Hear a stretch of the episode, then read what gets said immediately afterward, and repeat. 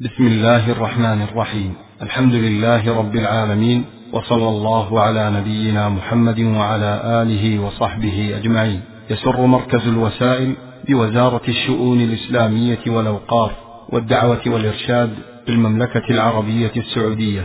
أن يقدم لكم المكتبة الصوتية لمعالي الشيخ صالح بن عبد العزيز آل الشيخ. وعنوان هذه المادة فضل العلم وأهله وصفاتهم. الحمد لله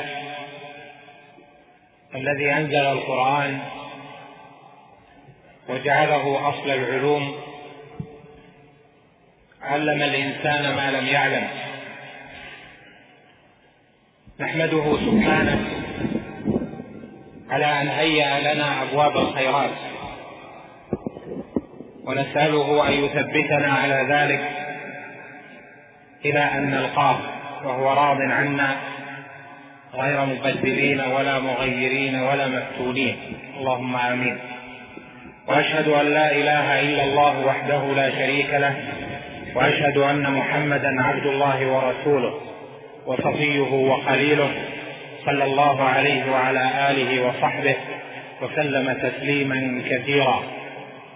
أما بعد فإن العلم وطلبه من أفضل القربات إلى الله جل وعلا بل عد جمع كثير من أهل العلم طلب العلم أفضل النوافل يعني أنهم جعلوا طلب العلم أفضل النوافل التي يطلبها العبد. ولهذا فإن السعي في نشر العلم النافع المقتبس من كتاب الله جل وعلا ومن سنة رسوله صلى الله عليه وسلم ومما بينه أئمة الإسلام المؤتمنون على الدين في فهم الكتاب والسنة إن السعي في ذلك من الجهاد في سبيل الله جل وعلا ومما يراغم به الشيطان وأعداء الدين. وهذا لا شك حاصل لأن أهل العلم في كل زمان وفي كل مكان هم الذين يرثون الأنبياء. وإذا كانوا هم ورثة الأنبياء فإن ذلك يعني أنهم القائمون بأعباء الدين. فكلما ازداد العلم ازداد الخير وإذا قل العلم كثرت الجهالة وكثر الشر. ومن جهة أخرى فإننا اليوم بحاجة كثيرة حاجة كبيرة إلى أعداد كبيرة من طلاب العلم ليفقهوا المسلمين في شرق الأرض وفي غربها. فالناس محتاجون اليوم إلى من يبين لهم الحق ويبين لهم التوحيد الصحيح والعقيدة الخالصة ومعنى اتباع سنة النبي صلى الله عليه وسلم. ويبين لهم أحكام الشرع ويبين لهم ما به قوتهم. في دينهم وما به اتباع منهج محمد عليه الصلاة والسلام. وهذا نحتاج فيه إلى أعداد كبيرة من طلاب العلم سواء في داخل البلاد ام في خارجها لأن الناس يحتاجون كثيرا إلى طالب العلم ليعلمهم. ومن القواعد المقررة في الفقه أن الوسائل لها أحكام المقاصد. فإذا كان المقصد بهذه المثابة من فضله وحكمه وأثره فإن الوسيلة لتحصيله وإقامته وبثه لها حكمه من جهة الوجوب الكفائي ومن جهة أيضا البذل في ذلك والسعي في نشره. ولهذا المرء يؤجر على الوسيلة إذا كانت صحيحة شرعا كما يؤجر على الغاية المتفقة مع الشرع.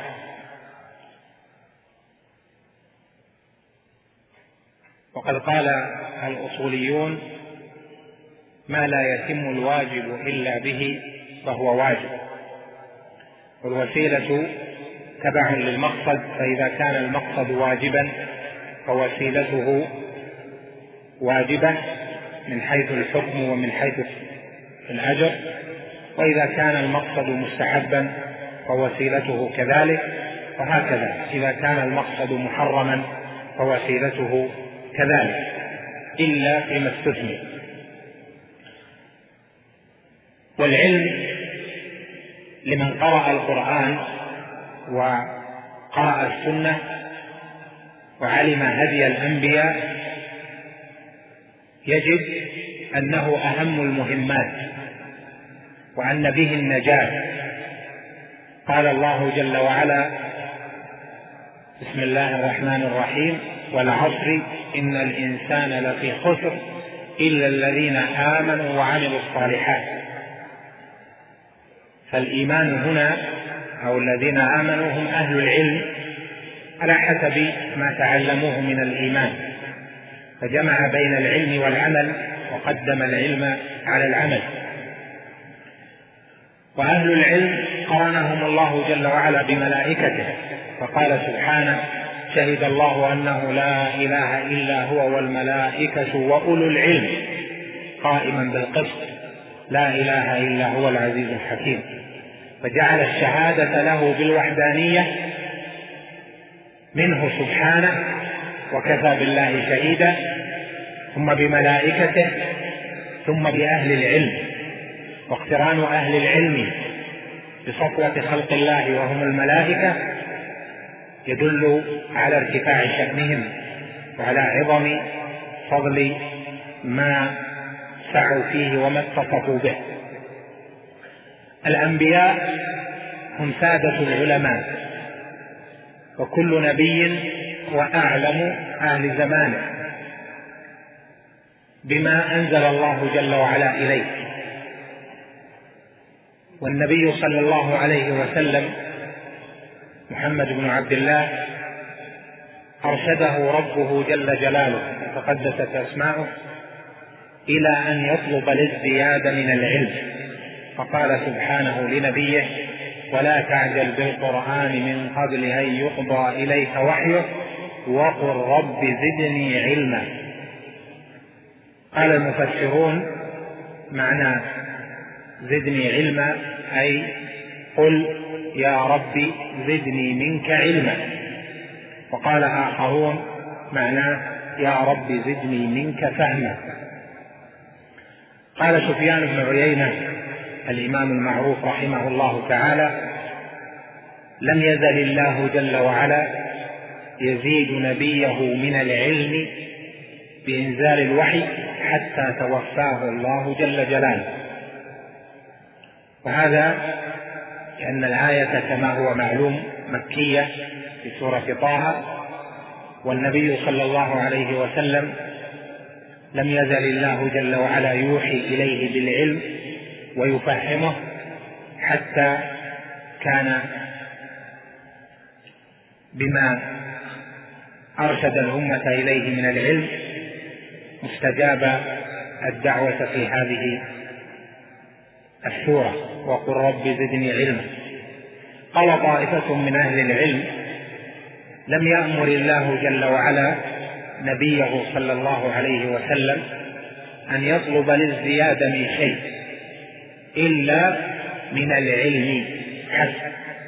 وذلك لأن العلم الازدياد منه ازدياد في الإيمان ازدياد في في تحقيق الشريعة. ازدياد في العبودية ازدياد في العمل ازدياد في الجهاد زياد في أثر ذلك على خاصة الإنسان وعلى عامة الناس.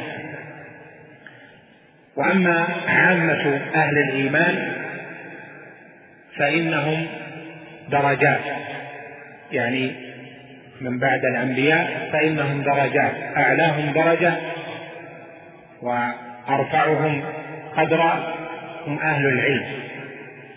كما قال سبحانه يرفع الله الذين آمنوا منكم والذين أوتوا العلم درجات. فجعل الجميع مرفوعين وخص أهل العلم بالرفعة درجات كما قاله طائفة من المفسرين. وهذا يدل على أن العبد الصالح إذا أراد القرب من الله جل وعلا والطاعة له والاجتهاد والجهاد في سبيله فإن أعظم الطرق إلى ذلك العلم النافع لأن بالعلم ازدياد الخير لأن بالعلم ازدياد الخير في نفس العبد وفي غيره. فالعلم فضله في هذه الشريعة عظيم. فضله يتعدى أن يكون مقتصرا على عبادة من العبادات. بل فضل العالم على العابد يعني على عابد المؤمنين فضل عالم أهل الإيمان على عابد المؤمنين كفضل النبي صلى الله عليه وسلم على سائر الأمة. كما جاء في الأثر. العلم يحتاج منا إلى أن نعرفه وأن نتعرف فضله وأن نتعرف منزلته حتى نقبل عليه. لأننا إذا علمنا شأن العلم وعلمنا فضله وعلمنا أثره فإن النفوس ترغب أكثر وأكثر في ذلك. فتحصيل العلم أعظم النوافل كما قلنا.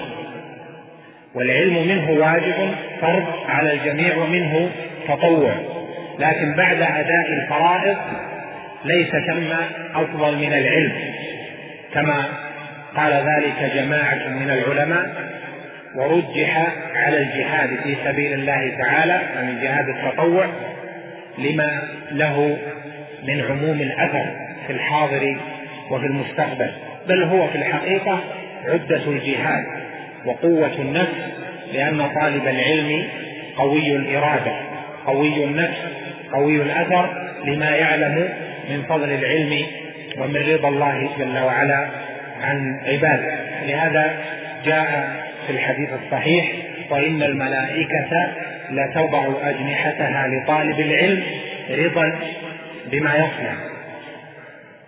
العالم أو طالب العلم أو السائر في ذلك السبيل إذا سلك طريقا يلتمس فيه علما سهل الله له به طريقا إلى الجنة كما جاء في الحديث الصحيح. وهذا يعني أن فضل العلم على صاحبه أن أي طريق تلتمس فيه العلم النافع الذي مرده ومأخذه من النص من الكتاب والسنة ومن فهم أهل العلم فإن ذلك سبيل إلى أن يسهل لك به طريق إلى الجنة. العلم سبب لمغفرة الذنوب وازدياد الحسنات لأن طالب العلم وهو يتعلم حسناته تزداد وإن الحسنات يذهبن السيئات. كما ذكرنا لك أن طلب العلم من أعظم العبادات فضلا في نفسه وأجرا وثوابا. فيكون إذا من أعظم الحسنات التي تكفر بها السيئات. قال الله جل وعلا إن الحسنات يذهبن السيئات ذلك ذكرى للذاكرين. وقال النبي صلى الله عليه وسلم اتق الله حيثما كنت وأتبع السيئة الحسنة تمحها وخالف الناس بخلق حسن. وهذا يدل على أن طالب العلم يزداد من الحسنات وتكفر بذلك سيئاته. إذا قرأ أو إذا كتب أو إذا حضر مجلس علم أو إذا كرر وحفظ بنيته بنية بالنية الصالحة فإنه مأجور وحسناته مكفرة لسيئاته ما اجتنبت الكبائر. بل إن العلم لأهله ولطلبة العلم سبيل للقوة في دين الله جل وعلا. العالم أو طالب العلم يكون قويا في دينه لا لا يدركه الشيطان إلا ما شاء الله جل وعلا. طالب العلم قوي في إيمانه لأنه علم الإيمان بحجته. قوي في عمله لأنه يتعبد وهو يعلم كيف تعبد النبي محمد صلى الله عليه وسلم. فهو حين يتعبد يتذكر ما حجته في عبادته فيرتبط قلبا وقالبا بسنة النبي صلى الله عليه وسلم في صلاته تذكرا وفي عباداته وفي صلته وفي دعوته وفي جهاده وفي أمره بالمعروف ونهيه عن المنكر وفي علاقاته كل ذلك عن علم وبصيرة. بخلاف من يعلم ما يعمل تلك الأشياء عن غير علم فإنه لا يرتبط بهدي النبي صلى الله عليه وسلم ولا يتذكر النبي صلى الله عليه وسلم وهدي الصحابة في ذلك. فطالب العلم موصول بأئمة الدين موصول بأئمة الإسلام أيضا بعد نبينا صلى الله عليه وسلم وبعد الصحابة. فيعمل وهو يعلم أن هذه قال بها الإمام أحمد قال بها الشافعي قال بها سعيد بن جبير قال بها الإمام مالك قال بها ابن تيمية قال بها ابن حزم قال بها فلان وفلان فهو موصول بتذكر هؤلاء العلماء الذين من الله جل وعلا عليهم بثناء الأمة عليه.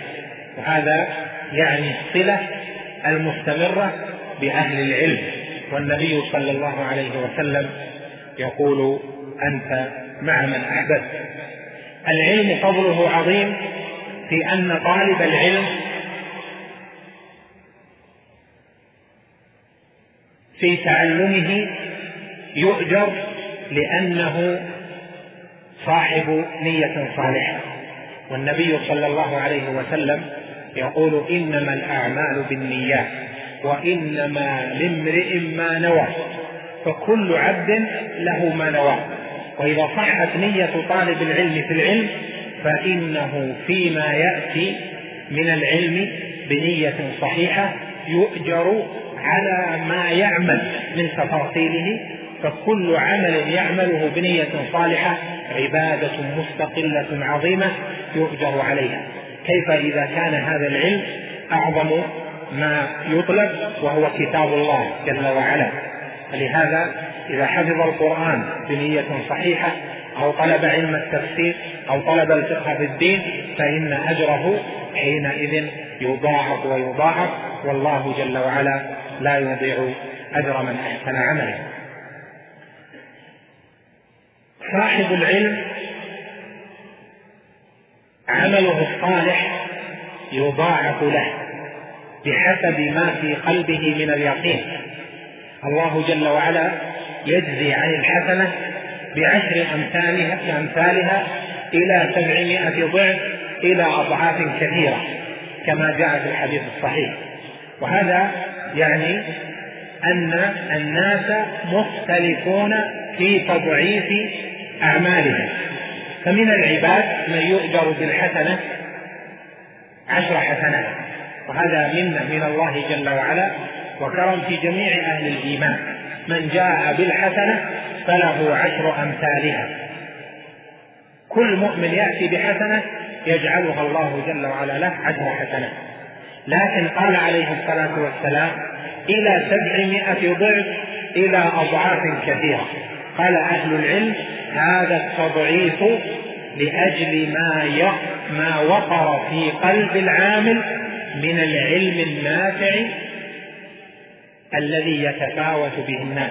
والمقصود بالعلم النافع هنا هو سلامة التوحيد سلامة القلب سلامة العقيدة سلامة الإخلاص ونحو ذلك من اليقين والصلاح. لهذا قال أبو الدرداء رضي الله عنه وأرضاه قال ولمثقال ذرة من بر مع تقوى ويقين أعظم وأكبر من أمثال الجبال عبادة من المغترين ولمثقال ذرة من بر مع تقوى يعني إخلاص لله جل وعلا وخوف منه ورغبة في لقائه ويقين تيقن وهو العلم الذي لا يدرك الإنسان معه شك ولا ريب. أعظم وأكبر من أمثال الجبال عبادة من المغترين لأن الله جل وعلا يضاعف العمل إلى سبعمائة ضعف إلى أضعاف كثيرة. لهذا يختلف ثواب عبادة طالب العلم وعبادة غيره. لأن هذا يتعبد وهو يعلم. كيف يتعبد وهو يعلم حجته؟ فيما تعبد وهو يعلم مرجعه. فيما تعبد وهو صحيح القلب صحيح النية. في ذلك صحيح العمل. ولهذا قال جل وعلا والعصر إن الإنسان لفي خسر إلا الذين آمنوا وعملوا الصالحات وتواصوا بالحق وتواصوا بالصبر فبدأ بالعلم قبل القول والعمل. من فضل العلم أن العلم يفتح للعبد أبواب الخيرات. وذلك أنه يتعلم سعة أنواع العبادات. فيتعلم الفرائض من الشعائر والنوافل ويتعلم كيف يبيع وكيف يشتري ويتعلم كيف يصل رحمه ويتعلم كيف يوصي ويتعلم كيف يوقف ويتعلم كيف يعاشر أهله ويتعلم كيف يربي ولده ويتعلم كيف يصحح قلبه. وكيف يذهب في الدنيا وكيف يقبل على الآخرة وكيف يعظم ربه ويتعلم ويتعلم ويتعلم. وهذا العلم بأنواعه يفتح له ولا بد أبواب الخير بحسب ما قدر له. ويتعلم فضل الدعوة إلى الله جل وعلا.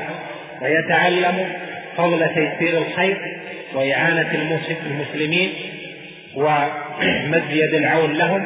في أمر دينهم وفي أمر دنياهم ويتعلم سلامة الصدر من الحسد والحقد والغل فيكون ذلك مؤثرا فيه. يتعلم الأمر بالمعروف وفضله والنهي عن المنكر وفضله فيسارع في ذلك بحسب أصوله الشرعية واحكامه المرعية. ويتعلم ويتعلم فيكون تكون أبواب الخير عنده دائما في باله لا يغفل عنها لأنه يرددها ويذكرها ويراجعها فلا يغفل عن ذلك. فهو في يومه وفي ليلته في الحقيقة موصول بأنواع العبادات التي تتفتح له بنية صالحة. إذا من الله جل وعلا عليه بذلك. من فضل العلم أيضا أن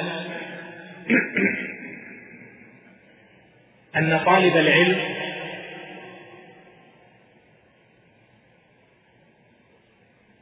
وصف أو أن العالم ومعلم الناس الخير وصف بأنه مبارك. بارك الله جل وعلا فيه وعليه. قال الله جل وعلا مخبرا عن قول عيسى عليه السلام وجعلني مباركا أينما كنت وأوصاني بالصلاة والزكاة ما دمت حيا. قال أهل العلم في التفسير وجعلني مباركا أينما كنت يعني جعلني معلما للناس الخير آمرا بالمعروف ناهيا عن المنكر أينما كنت. وأوصاني بالصلاة والزكاة ما دمت حيا يعني مع تلك الصفة التي هي بركة العلم فإنه متعبد لله جل وعلا غير غافل عن عبادته لربه جل جلاله. وهذا هو البركة العظيمة التي هي بقاء الخير وثباته ونماؤه وزكاته. لأن البركة معناها ثبات والبقاء. جعله مباركا يعني معلما للناس الخير آمرا بالمعروف ناهيا عن المنكر مبلغا رسالة ربه وهذا كله يثمر البركة من الله جل وعلا. على عبده.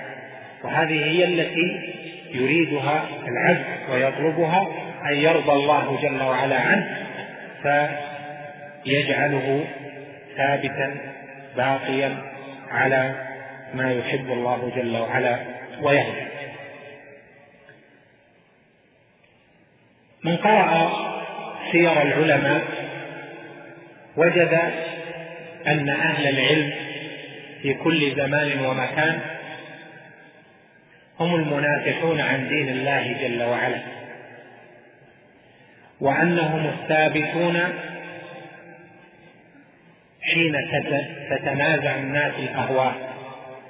وأنهم المستقيمون على السنة حين تدلهم البدع وتعقد الفتن ألويتة. ولهذا جاء في كلام الإمام أحمد في خطبة كتابه الرد على الزنادقة والجهمية الحمد لله الذي جعل في كل زمان فترة من الرسل بقايا من أهل العلم.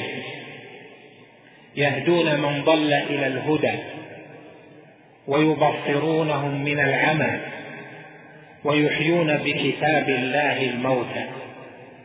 فكم من قتيل لإبليس قد أحيوه وكم من ضال تائه قد هدوه.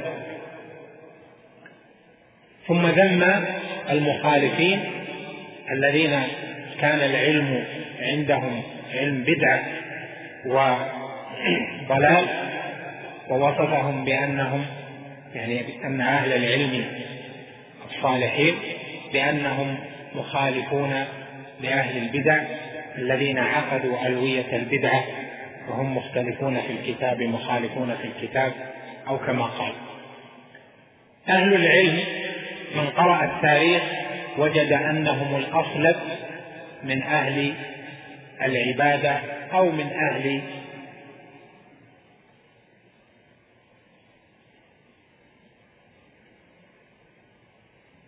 الاحتساب أو ما شابه ذلك. لأنهم عن بصر نافذ وقفوا وببصر نافذ أيضا قاموا وعملوا. كما وصف الصحابة رضوان الله عليهم بأنهم عن على علم وقفوا وأنهم ببصر نافذ كفوا. فأهل العلم فيما يأتي من مدلهمات أو ما يأتي من شبه وفي في كل زمان يكونون على علم يقفون وببصر نافذ وبصيرة يتفرسون. ولهذا ضمهم النبي صلى الله عليه وسلم إلى نفسه حين أمره الله جل وعلا. في آخر سورة يوسف أن يقول قل هذه سبيلي أدعو إلى الله على بصيرة يعني على علم أنا ومن اتبعني. وسبحان الله وما أنا من المشركين. ولم يؤت الناس وتضعف هذه الأمة إلا لما نزع أناس إلى الدين بجهل كما فعل الخوارج وكما فعل طائفة من أهل البدع الذين خالفوا السنة نزعوا إلى الخير ونزعوا إلى الصلاح لكنهم نزعوا إلى ذلك على خلاف السنة وعلى خلاف طريقة الصحابة رضوان الله عليهم. فصاروا مع ما هم عليه صاروا مذمومين على كل لسان. فإذا أهل العلم في التاريخ هم الأفضل وهم الأنبه وهم الأعلم وهم الأكثر أثرا في هذه الأمة. لما جاءت فتنة خلق القرآن وقال الإمام أحمد فيها ما قال وقصة ذلك تعرفونها؟ سئل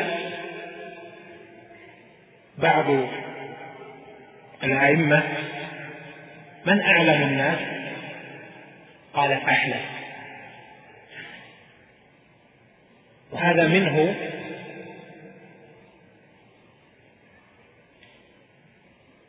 أدري هل هو إسحاق أو نحوه.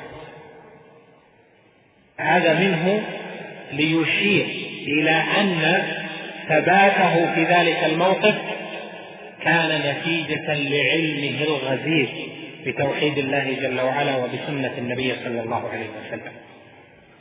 أهل العلم في كل زمن هم القدوة التي يقتدي الناس بهم. فمتى جاء الطعن فيهم صار الطعن راجعا بشكل أو بآخر إلى الدين الذي يحملونه. لأن الناس لا بد لهم من قدوة يقتدون بها ومرجع يرجعون إليه. فإذا طعن في حملة العلم وفي أهل العلم وفي من ينشر العلم صار ذلك قدحا في من؟ قدح في دين الله جل وعلا وفي العلم. ولهذا لا يقال إن العالم يسلم من الزلة أو يسلم من الغلط سواء في العلم أو في العمل أو في السلوك ليس كذلك. بل لا بد له من ذنوب ترجى مغفرتها من الله جل وعلا. لكن الشأن أن لا يبلغ في دين الله جل وعلا ما هو مخالف لدين الله جل وعلا. أما أن يقع منه الذنب فيقع. ولهذا قال العلماء في قواعدهم العالم لا لا يتبع بذلته ولا يتبع في زلته. لا يتبع بذلته بمعنى ما؟ تأتي تعنف تعنف تعنف على ما زل فيه وصار منه من غلط سواء في العلم أو في العمل أو في السلوك. وأيضا لا يتبع في زلته. كصنيع الجهلة يقولون العالم فعلها فلان. لماذا أنت حالق للحية؟ قال فلان من المشايخ حالق لحية هذا عام العالم لا يتبع بزلته ولا يتبع أيضا في زلته لأن العالم لا بد أن يقع منه غلط ولا بد من أن يقع منه زلة ولا بد أن يقع منه عفوة ولا بد أن يقع منه مخالفة لماذا؟ ليبقى الكمال في هذه الأمة في محمد بن عبد الله عليه الصلاة والسلام منه يؤخذ هذا الدين وسنته هي التي تتبع أما لو وجد عالم لا غلط فيه البتة لاشتبه كما قال بعض أهل العلم لاشتبه العلماء بالأنبياء وهذا غير واقع. فيبقى الناس حينئذ وهذه حكمة من الله جل وعلا يبقى الناس حينئذ معلقين بالعلماء ومتعلقين بالعلماء لكن الأصل أنهم معلقون بسنة النبي صلى الله عليه وسلم وبهدي السلف الصالح. العلماء لم ينالوا العلم عن شهوة ولم ينالوا العلم بتمني النفس. ولكن نالوا العلم بجد وفير وببذل عظيم. جمعوا ليلهم ونهارهم في العلم. حتى استوى لهم سوقه قال بعض الصالحين في السلوك وهو ينطبق على العلم قال من كانت بداياته محرقة كانت نهاياته مشرقة. يعني أن بداية طالب العلم هو أراد أراده في السلوك لكن نجعله في العلم وهو صحيح. من كانت بداياته في العلم قوية متينة محرقة يعني من قوتها في نهاياته تكون حاله مشرقة يعني تشرق شمسه فيضيء لنفسه ويضيء للآخرين. فصفة أهل العلم لمن قرأ التراجم وقرأ سيرهم أنهم جدوا في العلم من الصغر وطلبوا ذلك ورحلوا فيه. ومن لم يكن له رحلة فلن يكون رحلا بمعنى أنه من لم يسعد في العلم ويطلب ذلك فلن يطلب الناس منه العلم. ولهذا أوصي بقراءة سير أهل العلم. فإنه لا مشجع على العلم مثل مطالعة سير العلماء وكيف تعلموا وكيف صبروا على العلم وكيف صبروا على التحصيل. وكيف صبروا على الحفظ وكيف وكيف. وقد سئل البخاري رحمه الله تعالى صاحب الصحيح محمد بن إسماعيل ما دواء الحفظ في العلم؟ كان البخاري يحفظ مئات الآلاف من الأحاديث فقيل له ما دواء الحفظ؟ كان شائعا أن هناك أدوية للحفظ ظنوا معها أن البخاري يتعاطى ذلك. كما كان بعضهم يتعاطى بعض المأكولات أو بعض اللبان أو بعض إلى آخره ليقوى الحفظ فقال من تجربته لم أجد للحفظ أنفع من نهمة الرجل وكثرة النظر. أمران. نهمة الرجل يعني نهمة طالب العلم وهكذا كان أهل العلم النهمة والرغبة والحرص الشديد بحيث يجتمع في العلم ليلك ونهارك وتفكيرك وإدمان النظر. أيضا كثرة المطالعة لا تغفل عن العلم لأن العلم ضيف شريف عليك إن أكرمته بقي عندك وإن تركته تركك ورحل. وهذا مجرد فبقدر ما تقبل على العلم يقبل عليك وبقدر ما تغفل عنه يغفل عنك ويذهب. الحفظ أساس في العلم كان العلماء عليه. ولا تلتفت لمن يزهدك في الحفظ لأن الحفظ يبقى وأما الفهم فهو يأتي ويذهب لكن إذا ركز الحفظ جاء الفهم بعده فبقي الحفظ والفهم ما شاء الله. من صفات أهل العلم أن أهل العلم لما حفظوا وتعلموا كانوا على طريق واضح وهو طريق من سلف في العلم والتعلم. العلم هناك مدارس كثيرة فيه لكن لم ينجح فيها بالتجربة وبالنظر وبالميدان إلا من سلك فيها طريق الأولين. لأن الله جل وعلا قال لنبيه عليه الصلاة والسلام فإذا قرأناه فاتبع قرآنه. ثم إن علينا بيانه. إذا قرأناه فاتبع قرآنه يعني اقرأ كما قرئ عليك اتبع قرآنه على نحو ما قرئ عليك على معناه الحفظ قال ثم إن علينا بيانه ليكون الفهم والبيان بعد الحفظ والاتباع. كذلك وقد قال أيضا جل وعلا لنبيه ولا تعجل بالقرآن من قبل أن يقضى إليك وحيه.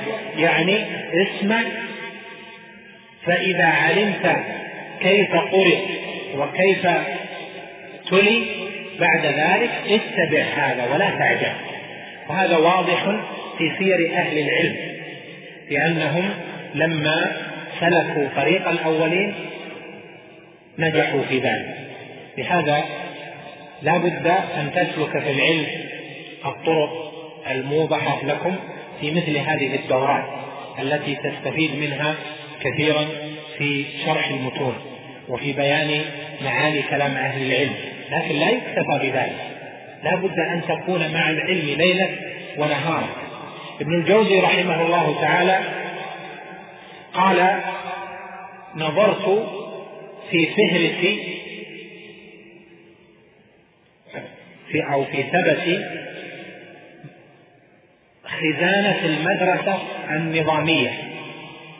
مدرسة النظامية مدرسة يعني شبه جامعة آه، في آه، في القرن الخامس والسادس الهجري يعني ولدت في القرن الخامس آه، واستمرت في العراق. وكان لها مكتبة بناها النظام الملك أحد الولاة في ذلك الزمن. قال نظرت في ثبتها فإذا فيه ستة فإذا فيه يعني ما يقارب ستة آلاف كتاب. فإذا فيه ستة آلاف كتاب.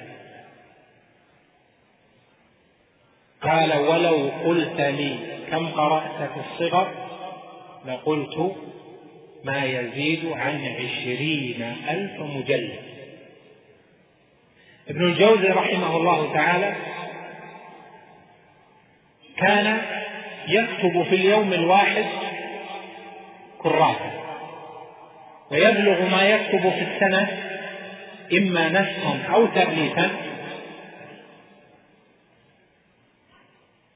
أكثر من مئة مجلد السنة الواحدة وحدث عن نفسه فقال كنت من نهمي في العلم أني إذا دخلت بيت الخلاء جعلت ولدي يقرأ لي خارجه ليسمع. فلا يفوت. وإذا زارني بعض الثقلاء اشتغلت أثناء وجودهم عندي بتجهيز الورق وبري الأقلام للكتاب. همة عالية. الحافظ بن رجب رحمه الله تعالى كان يبحث مرة في مسألة من المسائل. فأتته زوجته. يصح أن تقول زوجته والأصل فأتته زوجه. زوجه كما في القرآن وزوجته كما في السنة. زوجة أبيكم في الدنيا والآخرة. المقصود أتته زوجته قال وقد تعطرت وتطيبت فوقفت على رأسه قال فرفعت رأسي إليها ثم رجعت إلى كتابي. إلى آخر القصة المقصود منه أنه لم يكن في قلبه في هذا الوقت إلا هم العلم. هم العلم وهم طلب العلم. الحافظ بن جرير الطبري رحمه الله تعالى توفي سنة عشر وثلاثمائة. صاحب تفسير وصاحب تاريخ ونحو ذلك. قال لطلابه يوما هل تنشطون لتاريخ العالم؟ يعني من خلق الله الدنيا إلى وقتنا الحاضر؟ قالوا قدر كم؟ يعني عرفوا أن المسألة كبيرة. قال قدر أربعين ألف ورقة. أربعين ألف صفحة يعني موسوعة الآن أو أكبر قالوا لا هذا مما تفنى فيه الأعمار. قال الله المستعان ذهبت الهمم. فصنع لهم التاريخ الموجود الآن في أحد عشر مجلد ثم لما فرغ منه قال لهم هل تنشطون لتفسير كتاب الله تعالى؟ قالوا قدر كم؟ قال قدر أربعين ألف ورقة نفس الكلمة. قالوا هذا وهو كان قريب التسعين من العمر. قالوا هذا يعني في أول الثمانين قالوا هذا مما تفنى فيه الأعمار. قال الله المستعان ذهبت الهمم فاختصره لهم في التفسير الموجود الذي هو أكبر التفاسير الآن. ولذلك يسمى إمام المفسرين. ابن جرير الطبري رحمه الله لم يتزوج. وكان كل يوم يكتب من تأليفه أربعين صفحة. أربعين ورقة كل يوم يكتب من تأليفه أربعين ورقة منشغل ليس بمنشغل إلا في العلم ولهذا نفع الله جل وعلا الأمة في وقته وفيما بعده به. فنحن إلى الآن عيال على ابن جرير فيما كتب وألف. من أخبار ابن جرير رحمه الله تعالى في همته في طلب العلم ما يقوي طالب العلم في ذلك أتاه رجل وسأله عن مسألة في الفراغ. فقال له يعني في أول وهو في أول الطلب كان في الشام فاستنكف أن يقول لا أعرف أو لا أعلم والفرائض مما يتعلمه طلاب العلم عادة في أوائل ما يتعلمه. فقال إن علي اليوم عليا. يعني حلفا ألا أتكلم اليوم في الفرائض. فإذا أتى في الغد ائتني أجيبك عن مسألة. قال فدرست الفرائض في ذلك اليوم. والفرائض علم يقال عنه إنه علم أسبوع. يعني من أراده في أسبوع أخذ جملة منه حسنة. قال فلما أتى الغد أتاني لكن هذه الهمة بهمه قوية. رحل من رحل وأتى من أتى ومن صفاتهم العظيمة في طلبهم للعلم أن العلم معهم كان ميدان خشيه لا ميدان كفاءه ولهذا نذكر بعض صفات طلاب العلم التي ينبغي لنا أن نتحلى بها قدر المستطاع. فإذا قصرنا استغفرنا من الله جل وعلا ورجعنا إلى الصواب. من أهم صفات أهل العلم وطلاب العلم أن يخلصون النية لله جل وعلا وأن لا يطلبوا العلم لأجل أن يقال عالم أو أن يقال طالب علم. والنية في العلم أن يطلبه لله جل وعلا لكي يصحح عبادته وعمله مع الله جل وعلا. وله أن يزيد على ذلك إن آنس منه رشدا إن آنس من نفسه رشدا أن ينوي أيضا أن ينفع إخوانه المؤمنين وأن ينشر دين الله جل وعلا. هذه نية صالحة يؤجر عليها. فإذا نوى رفع الجهل عن نفسه وعن غيره كانت نيته صالحة لأن الجهل في هذا المقام مذموم. من صفاتهم؟ أنهم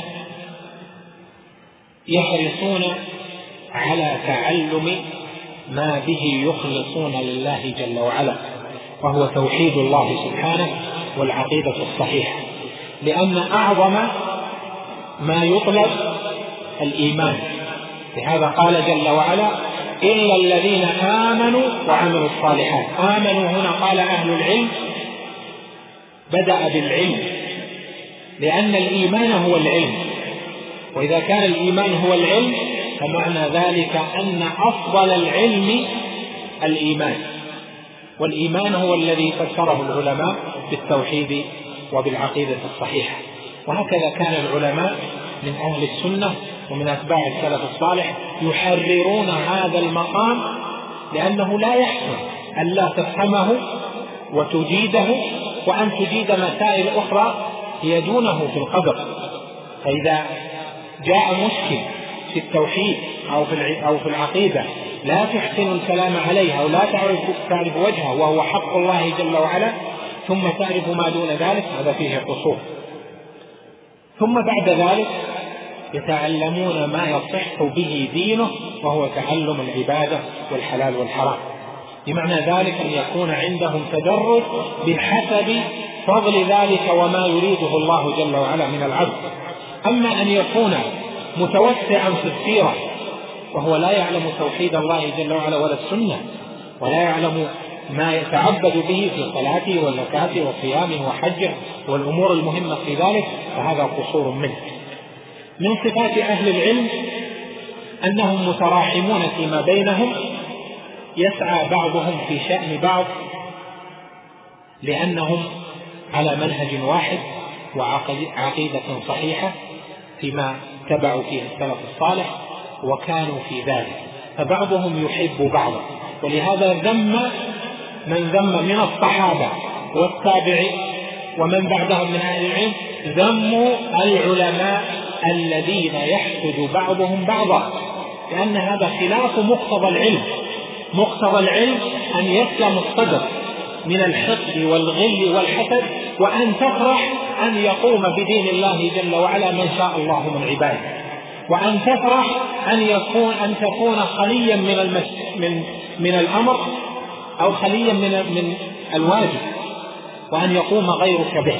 لهذا الصحابة تدافعوا الفتية وتدافعوا الإمارة وتدافعوا المسؤوليات لأنهم أرادوا السلامة فإذا تعينت عليهم سعوا فيها واجتهدوا وسألوا الله جل وعلا الإعانة والتوفيق.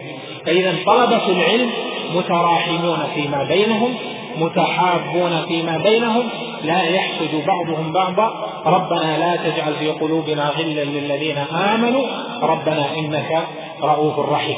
فإذا غلط أو زل أو أخطأ فإنه يسعى في نصيحته بالطريقة الشرعية التي تحبب له الخير ولا تجعل النفوس فيها نفرة. وهذا مما يساعد على بث الخير وتقليل الشر ويساعد على أن يكون أهل العلم وطلبة العلم أن يكونوا شيئا واحدا لأنه بذلك يقوى الخير ويضمحل أو يضعف الشر. من صفات طلبة العلم وأهل العلم؟ أنهم سليمون من كل اسم سوى اسم الإسلام والسنة. ولهذا ذم جمع من العلماء العالم الذي ينتصر لشيخه مهما كان أو ينتصر لمذهبه مهما كان أو أن يكون منتصرا لحزب أو جماعة أو فئة لأن هذا ليس من مقتضى العلم.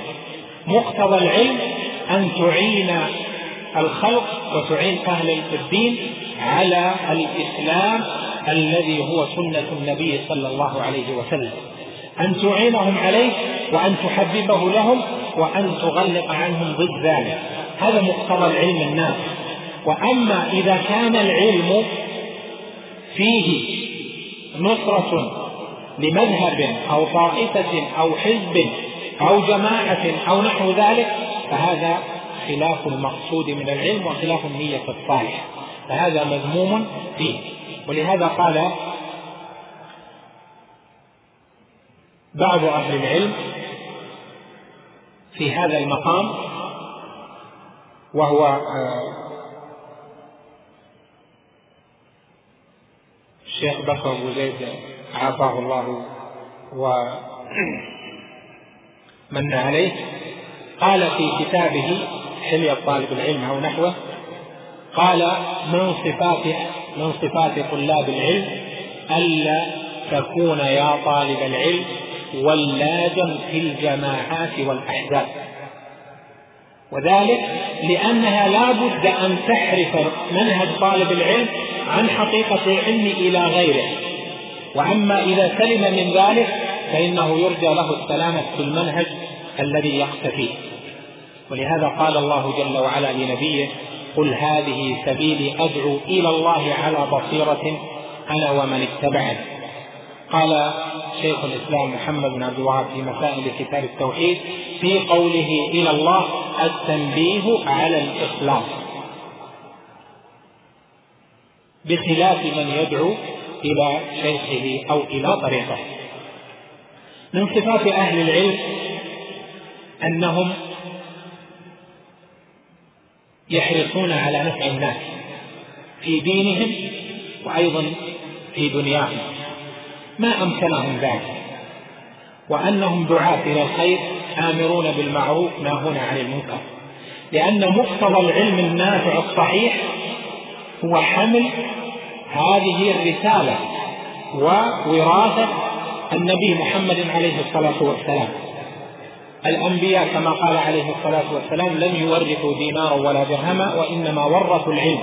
فمن أخذه أخذ بحظ وافر والنبي صلى الله عليه وسلم في مهماته المختلفة ورثها عنه أهل العلم في مهمة الفتية والإمامة وفي نفع الناس والعطف والرحمة والصلة والجهاد. والأمر بالمعروف والنهي عن المنكر. وجميع أبواب الخير أهل العلم هم أولى بها من غيرهم. والناس في ذلك تبع لأهل العلم. في ذلك لأنهم يعلمون حدود ما أنزل الله على رسوله في هذه المسائل العظيمة إذا فالعلم يقضي بحقه على طالب العلم أن يكون داعية إلى الخير. ليس معنى داعية إلى الخير أن يكون أمامه ميكروفونات ومحاضر أو خطيب جمعة لا. داعية إلى الخير بحسب ما عنده من العلم في نفسه وفي أهل بيته وفي من يكون من الجهال لديه أو يسافر إليهم أو نحو ذلك يكون في نفسه أن يعلمه. لكن طالب علم وعنده علم ولا يحرص على نفع الناس هذا فيه نظر وليس هذا من الصفات المحمودة. بل من الصفات المحمودة أن يكون ساعيا في الخير في أمر المسلمين في دينهم وفي دنياهم وفي الأمر بالمعروف والنهي عن المنكر وفي جميع ما فيه رفعة لدين الله جل وعلا. من صفات أهل العلم وطلبة العلم أنهم سليم اللسان والقلب من كل ما لا يرضي الله جل وعلا. أما اللسان فلسانهم طيب وصفة ألسنتهم أنها طيبة. طالب علم يغتاب نمام يقع في هذا وفي هذا. طالب علم تجد لسانه لا يراعي فيه الله جل وعلا إذا خاصم فجر خاطب بخطاب سيء هذا ليس من صفة أهل العلم المحمودة وليس من مقتضى العلم الناس. ولهذا قال الله جل وعلا لعباده وقل لعباد لنبيه وقل لعبادي يقول التي هي أحسن إن الشيطان ينزغ بينهم. هنا يأتي الصبر. هل يتوقع طالب العلم أو العالم أو ألا يأتي ألا يسمع شيئا يكرهه؟ لا بد أن يسمع هذه الحياة النبي صلى الله عليه وسلم سمع ما يكره وأوذي.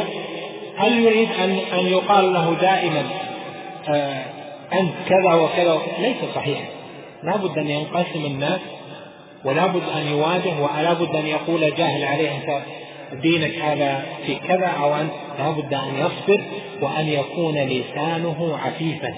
طيب اللسان. طيب الكلام طيب القول ولا يستوي الخبيث والطيب ولو أعجبك كثرة الخبيث إذا فطالب العلم من صفته أن يكون لسانه كأحسن ما يكون في ألفاظه وفي تعاملاته وفي صدره.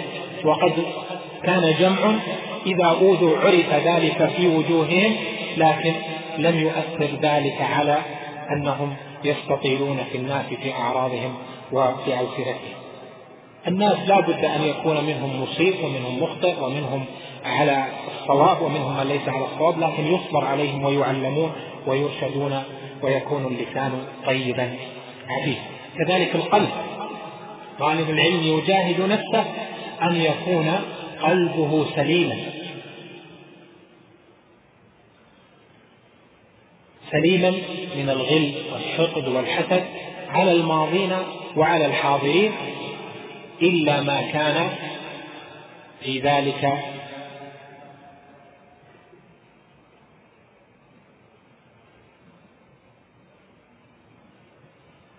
إلا ما كان من ذلك فيما أذن به شرعا في بعض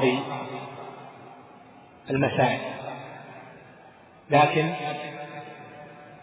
أن يكون في قلبه الأمور المنكرة وكبائر القلوب نعوذ بالله من غش وغل المؤمنين. من صفات طلاب العلم أيضا أن طالب العلم صاحب عمل صالح وصاحب خوف من الله جل وعلا وخشية. لأن الخشية الحقيقة العلم هو الخشية. فإذا لم يثمر العلم خشية لله جل وعلا فهو علم فيه قصور أو غير نافع أو لم يكتمل نفعه ولهذا قال جل وعلا إنما يخشى الله من عباده العلماء. يعني أن أهل العلم هم أحق الناس بخشية الله جل وعلا لما يعلمونه من صفة الله جل وعلا في ربوبيته وألوهيته وأسمائه وصفاته ولما يعلمون مما أعده الله جل وعلا للمؤمن وللعاصي وللمنافق وهكذا. أهل العلم ينظرون دائما في أعمالهم بنظرين. نظر رحمة والنظر الثاني نظر خوف ووجه أما نظر الرحمة فهو نظرهم إلى الخلق وإلى أهل الإسلام بخاصة. ينظر إليهم ويرحمهم يرحم العاصي حين عصى لأنه ما عصى إلا بتسلط العدو عليه وهو إبليس. ويرحم العبد الذي لم يفقه دين الله جل وعلا. ويرحم المحتاج. ويرحم من لم يعمل لدين الله. ويرحم من خالف الصواب ويرحم من خالف المنهج ويرحم ويرحم لأجل أن يهديه إلى منهج السلف الصالح وسنة النبي صلى الله عليه وسلم.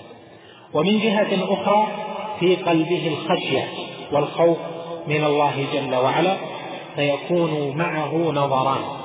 النظر الأول نظر خوف من الله ومن الحساب ومما يقابل به ربه جل وعلا والنظر الآخر الرحمة.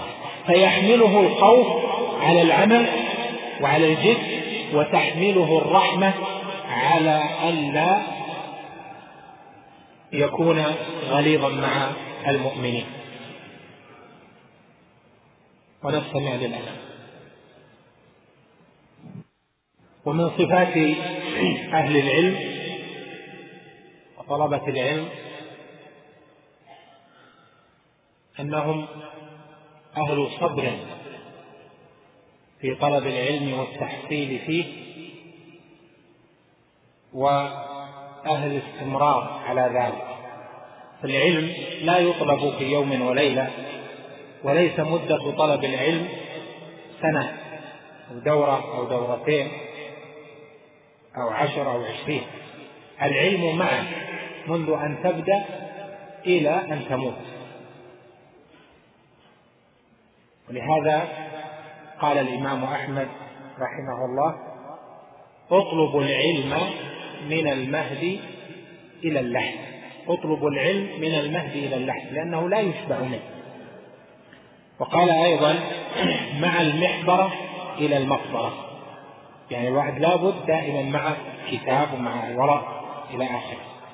معه همة وصبر على ذلك لا يفارقه العلم والكتاب والحفظ والمدارسة مهما كان. لأنه إن فارق ذلك فإنه يضعف علمه أو يفقده بحسب ذلك. من صفات طلبة العلم أنهم ساعون في الخير بعيدون عن الشر حريصون على ما فيه خير أنفسهم وخير الناس بعيدون عما فيه شر أنفسهم وشر الناس. لهذا وصف أهل العلم بأنهم الجماعة. الجماعة التي جاءت في الحديث أن النبي صلى الله عليه وسلم لما ذكر الفرق قال كلها في النار إلا واحدة. قالوا من هي يا رسول الله؟ قال الجماعة. قيل للإمام أحمد من الجماعة؟ قال هم أهل الحديث. وفي رواية قال هم أهل العلم. وقال الترمذي أيضا في جامعه هم أهل العلم. فأهل العلم من أهم صفاتهم أنهم ساعون في اجتماع الناس الاجتماع على الدين الحق والاجتماع على ولاة أمرهم وعدم إحداث الفتن كبيرها وصغيرها. وهذا صفة أئمة أهل السنة وأتباع السلف الصالح منذ الزمن الأول إلى زمننا الحاضر وإلى أن يرث الله الأرض ومن عليها. ولهذا وصفوا وصف أهل العلم بأنهم الجماعة لأنهم هم الحريصون على الجماعة بنوعيها جماعة الدين وجماعة الأبدان.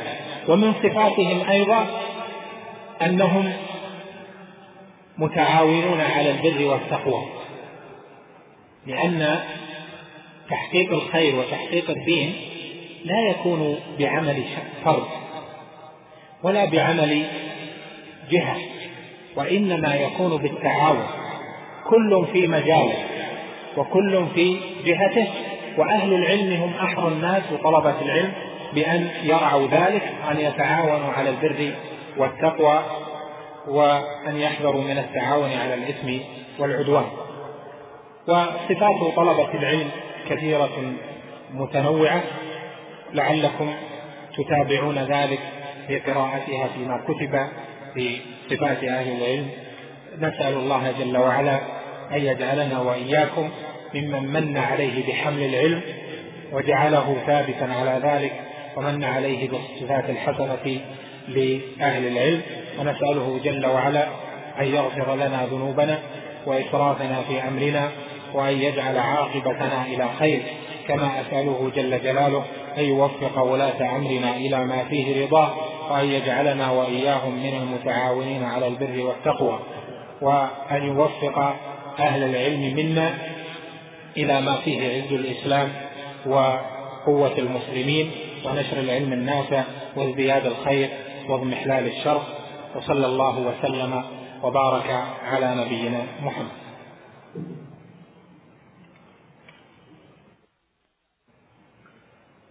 نجيب عن بعض الأسئلة. أول سؤال فيه استدراك لكلمة ذكرتها. قال قلت ضمن كلامك أن الأنبياء هم أعلم أهل زمانهم وهذا لا شك فيه ولكن في عهد موسى أليس الخضر كان عنده علم أكثر منه فيقال إن أعلم زمان موسى الخضر أم الخضر نفسه الذي إلى آخره. لما ذكرت الكلمة جاء في الذهن الخضر والخضر مع موسى عليه السلام كان أعلم من موسى في مسائل وأما من جهة علم النبوة والعلم بالله جل وعلا وعلم الرسالة فموسى عليه السلام كان أعلم لكن بالعلم العام الذي قاله موسى كان يذكر للناس من كل شيء خبرا فسأله سائل قال له يا موسى من أعلم الناس؟ فقال أنا وهذا تفضيل مطلق في كل نواحي العلم بما يدخل فيها بعض أمور الغيب. فقال له الله جل وعلا يا موسى إيت عبدنا خضرا فإنه أعلم منك.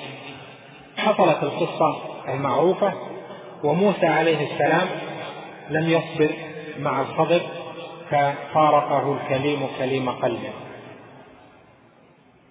أو ونبينا عليه الصلاة والسلام قال وددنا وددنا لو أن موسى صبر.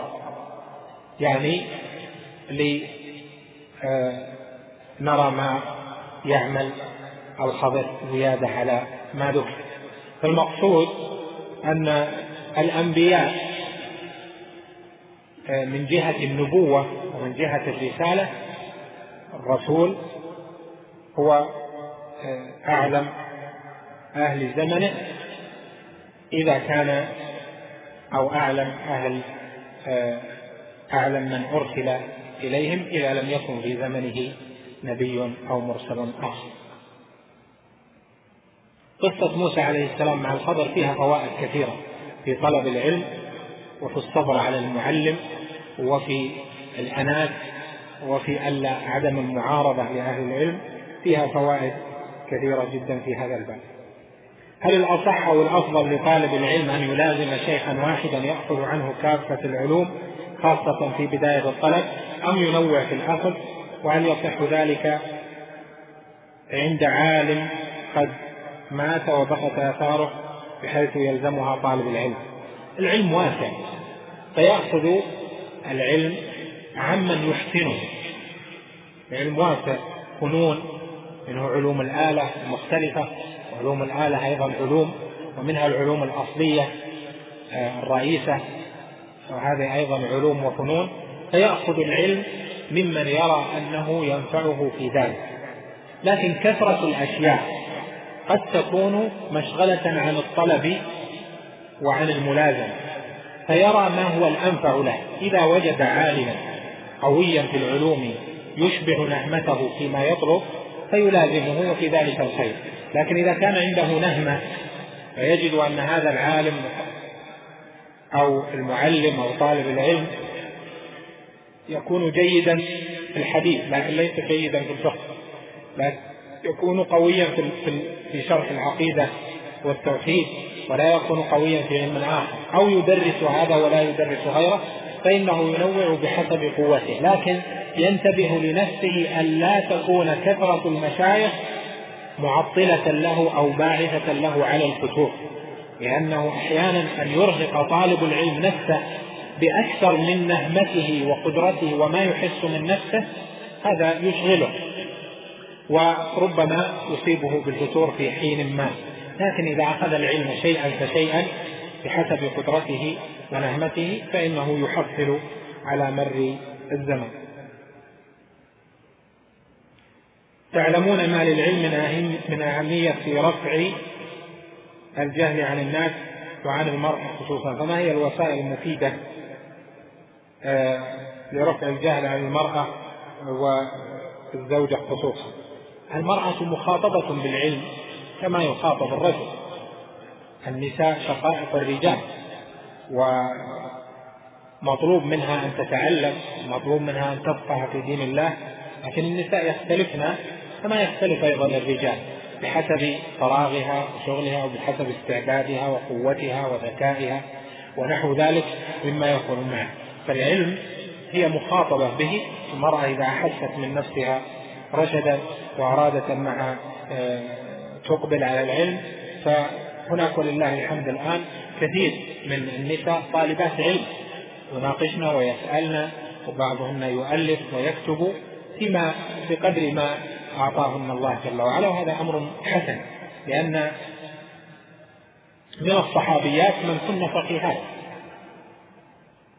عدد منهن أم الدرداء.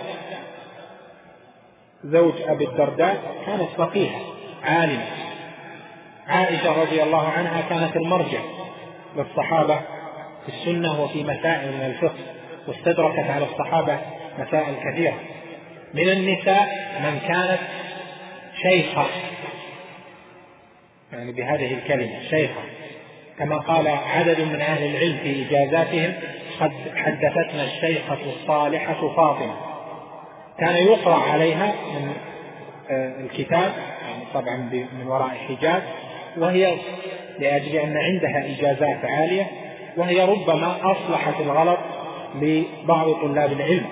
وهكذا كان فالنساء العناية بهن في العلم والدعوة من أهم المهمات. أن تقوم أن يقوم العلم والدعوة ونشر الخير على الرجال فقط هذا غير صحيح وليس من دين الله. بل المرأة مطلوب منها أن تسعى في العلم وأن الزوج يعينها على ذلك. يعينها أخوها يعينها قريبها آه، محرمها على ذلك وييسر لها سبيل ذلك إذا كانت آه، عندها استعدادات فطرية لهذا. يعينها على الخير يعينها على ما تحصل به العلم. وهذا مهم اليوم لأن أكثر ما ترى اليوم من هجوم ومن أنواع من الفساد والمنكرات أكثر من يواجهها وتوجه إلى المرأة فإذا كانت الدعوة والخير في الرجال وضعفت في في النساء معنى ذلك أنها سيضعف الخير شيئا فشيئا وستقوم البيوت على شفا جرف هام. هذا لا ينبغي بل لا يجوز أن يكون بحال. ومن وسائل صده أن يسعى آه، النساء في طلب العلم أن يحرصن على ذلك كما كان الأوائل يحرصن على ذلك. الإمام شيخ الإسلام محمد بن عبد الوهاب رحمه الله تعالى كانت له ابنتان سارة وفاطمة وكلتاهما طالبة علم متمكن. سارة بقيت في الدرعية وفاطمة ذهبت إلى جهة الإمارات. الآن كانت في القديم تسمى تسمى عمان أو ساحل عمان لقربها منه ودرست هناك ودرست الأخرى أيضا الدرعية وبقيت لهن كتب أيضا ويعني موقوفة وحصلنا كتبا كثيرة وكونا وهذا كثير في, في تاريخ الإسلام. النساء مهم أن يطلبن العلم وأن يحرصن على ذلك لما في هذا من نشر للخير وتعليم للصغار وللكبار. ما رأيكم في متن حديث لطالب العلم؟ هل هو بلوغ المرام أم عمدة الفقه؟ لا يبدأ بعمدة الفقه لأنه أخصر وكله من الصحيحين مما اتفق عليه الشيخان أو جاء في أحدهما. وهو قليل حوالي 500 حديث. أما بلوغ المرام فنحو 1600 حديث كثير فيبدأ بعمدة الفقه فإذا انهى ذهب إلى البلوغ. في عمدة الأحكام يعني عمدة الأحكام. هو ذكر عمدة الفقه غلطا منه. وأنا تابعته على المقصود عمدة الأحكام. للحافظ عبد الغني.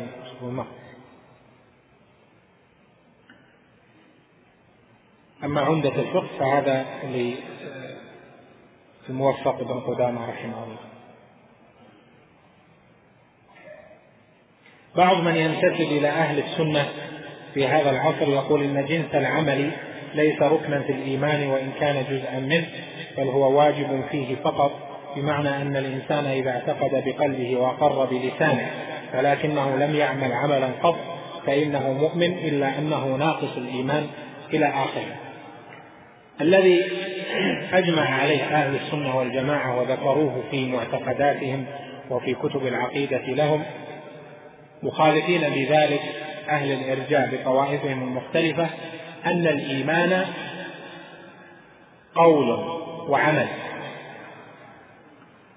وأنه اعتقاد بالقلب وقول باللسان وعمل بالجوارح والأركان. وأن العمل داخل في الماهية. وإذا دخل في الماهية فهو ركن فيه. إذا دخل في الماهية فهو ركن فيه. بإجماع أهل السنة. والعمل الذي هو ركن في الإيمان هو جنس العمل بالفرائض وترك المحرمات. يعني العمل بالفرائض وترك المحرمات هذا هو الركن. بمعنى أنه يعمل بالفرض ويجتنب المحرم هذا داخل في حقيقة الإيمان. وليس كل عمل ركنا في الإيمان. وأيضا ليست كل الأعمال ركنا في الإيمان. هذا معتقد الخوارج. أنه أي عمل فرض لا يعمل به أو أي محرم يرتكبه فإنه يقدح في أصل إيمانه فيكفر بذلك. لكنه إذا جاء بعمل مما أمر الله جل وعلا به وانتهى عن محرم مما حرمه الله جل وعلا ونهى عنه فإنه يدخل في عقد الإيمان. فيصح معه هذا الإيمان الذي اجتمع فيه اعتقاد القلب وقول اللسان وعمل والعمل الذي هو العمل بالفرائض واجتناب المحرمات هذا هو القدر المجمع عليه بين أهل السنة والجماعة. أما من جعل العمل جزء من الإيمان وليس ركنا فيه هذا لا يوجد جزء من الشيء داخل في ماهيته إلا وهو ركن. هذه المسألة لها بحث مبسوط في كتب العقائد كما هو معروف. الآن أركان الإيمان ستة. ما في أحد يقول أنها ليست أركانا في الإيمان. لكن ليس فيه حديث ولا في القرآن ولا في السنة ولا كلمة عن أحد من الصحابة يقول فيها أركان الإيمان الستة أو أركان الإيمان الستة لا يوجد ركن في كلام النبي صلى الله عليه وسلم. ركن أركان الإيمان أو هذا من أركان الإيمان. لكن العلماء بالإجماع قالوا هذه الستة هي أركان الإيمان. كما أن أركان الإسلام خمسة مع أنه لم يأتي في السنة أركان الإسلام خمسة. هي كذا. إنما في بني الإسلام على خمس أو أنه سئل ما الإسلام؟ فقال أن تشهد. لهذا نقول العلماء جعلوا الشيء ركنا إذا كان داخلا في الماهية لا يقوم إلا به من جهة النص. أو من جهة الحقيقة. فجعلوا أركان الإيمان ستة. لماذا؟ لأنه النبي صلى الله عليه وسلم سئل ما الإيمان؟ فقال أن تؤمن بالله وملائكته وكتبه ورسله واليوم الآخر وبالقدر خيره وشره. وهذا الجواب جواب عن الماهية التي سئل عنها بما. ما الإيمان؟ فقال كذا. إذا الإيمان الذي أجيب عن حقيقته وماهيته هذه الستة فهي أركان. قال ما الإسلام؟ قال كذا. فهي أركان. نقول الآن مثلا أركان الصلاة. هل فيه دليل يقول أركان الصلاة كذا؟ ليس فيه دليل يقول أركان الصلاة كذا. نقول أركان البيع أركان النكاح. هل فيه دليل يقول أركان النكاح؟ لا. كلمة ركن هذه مصطلح جعلها العلماء فيما دل الدليل على أنه داخل في الماهية. والعمل كذلك. دل الدليل على أنه داخل في الماهية في قوله جل وعلا وما كان الله ليضيع إيمانكم. والمقصود عملكم وهو الصلاة. فلما عبر عن العمل بالإيمان دل على أنه داخل في حقيقته وماهيته وأنه ركن. النبي صلى الله عليه وسلم جاءه وفد عبد القيس. فسألوه فقال له سألوه ما تأمرنا؟ فقالوا فقال عليه الصلاة والسلام كما في الصحيحين آمركم بالإيمان بالله وحده. آمركم بالإيمان بالله وحده. قالوا وما الإيمان بالله وحده؟ فقال أن تشهدوا أن لا إله إلا الله وأن محمد رسول الله وأن تقيموا الصلاة وأن تؤدوا الزكاة وأن تعطوا الخمس من المغنم. قال أهل العلم ذكر الخمس من المغنم لأنه عمل فيدل على أن العمل كان جوابا عن الماهية فصار ركنا من أركان الإيمان. هذا القدر متفق عليه بين أهل السنة فيما فطروه ولا خلاف بينهم في أن الإيمان قول وعمل ونية يزيد وينقص وأنه اعتقاد وقول باللسان وعمل بالجوارح والأركان وأنه ليس كل عمل ركنا من أركان الإيمان بل العمل من حيث هو هو الركن لكن ليس كل فرد فرد من الأعمال الصالحة يدخل ركنا من أركان الإيمان لأن هذا من معتقد الخوارج فخالفوا بذلك أهل السنة فخالف بذلك أهل السنة أهل البدع من المرجئة والخوارج. الخوارج قالوا كل عمل ركن. فمن ترك أي عمل كفر. والمرجئة قالوا ليس ثم عمل أصلا داخل في حقيقة الإيمان. وهذا وهذا خلاف منهج أهل السنة. والحمد لله أن الأمر ظاهر بين من جهة الدليل ومن جهة المقتضى. لكن هنا تنبيه وهو أن إحداث مصطلحات في مسائل العقيدة وخاصة مسائل الإيمان لا بد أن يفضي إلى خلاف. لماذا؟ لأن المصطلح له عدة أوجه في التفسير. يفسره من أحدث المصطلح أو من استعمله بتفسير ويفسره الآخرون أيضا بتفسير. فإذا صار النزاع وقع الخلاف في أصل المسألة. وهذا مما يجب الحذر منه. مسائل الاعتقاد والإيمان نتبع فيها ولا نتبع.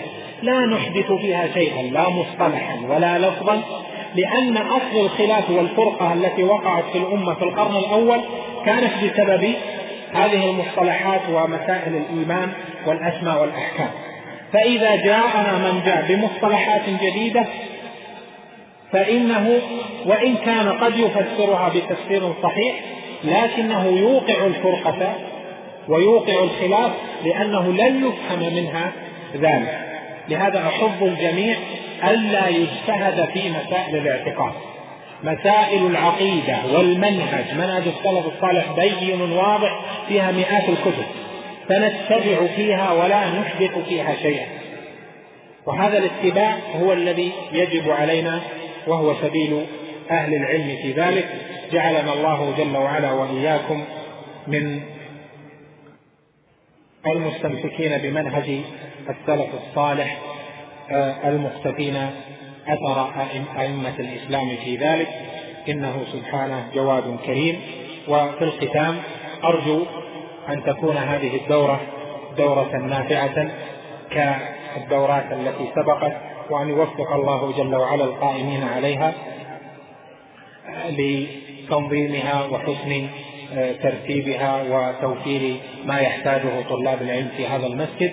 كما أسأل الله أن يوفق طلبة العلم الذين يلقون فيها العلم وأن يعيننا وإياهم على ما فيه الهدى والسداد وأن يوفقنا جميعا إلى ما فيه رضاه وصلى الله وسلم وبارك مع تحيات مركز الوسائل بوزارة الشؤون الإسلامية والأوقاف والدعوة والإرشاد بالمملكة العربية السعودية.